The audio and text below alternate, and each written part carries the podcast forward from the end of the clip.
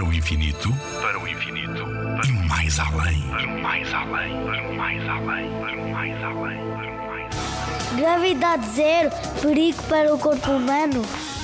Para o nosso corpo funcionar corretamente, precisa de gravidade. Sem ela, o ambiente é menos exigente sobre o corpo humano, o que provoca o enfraquecimento dos músculos e dos ossos do nosso corpo. Isto é comprovado a quando do regresso à Terra dos astronautas. Por exemplo, os astronautas que regressavam das missões Apollo estavam claramente enfraquecidos. Um dos primeiros órgãos a ser afetado é o coração, que encolhe praticamente um quarto após uma semana em órbita. A atrofia do coração leva à diminuição da pressão arterial e da quantidade de sangue bombeado por este órgão. Os astronautas, que regressam à Terra após meses na Estação Espacial Internacional, a ISS, têm tonturas e desmaios, porque o sangue não chega ao cérebro em quantidades suficientes. Outros músculos também sofrem.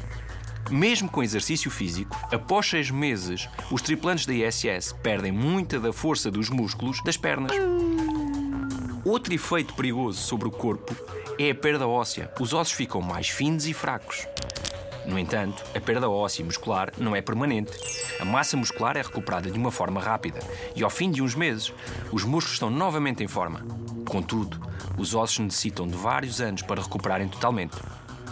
Como vês, viajar sem gravidade não é assim tão divertido como nos levam a crer. Nuno Milagaya, do Parque de Astronomia de Constância. Na Rádio ZigZag, há ciência viva, porque a ciência é para todos.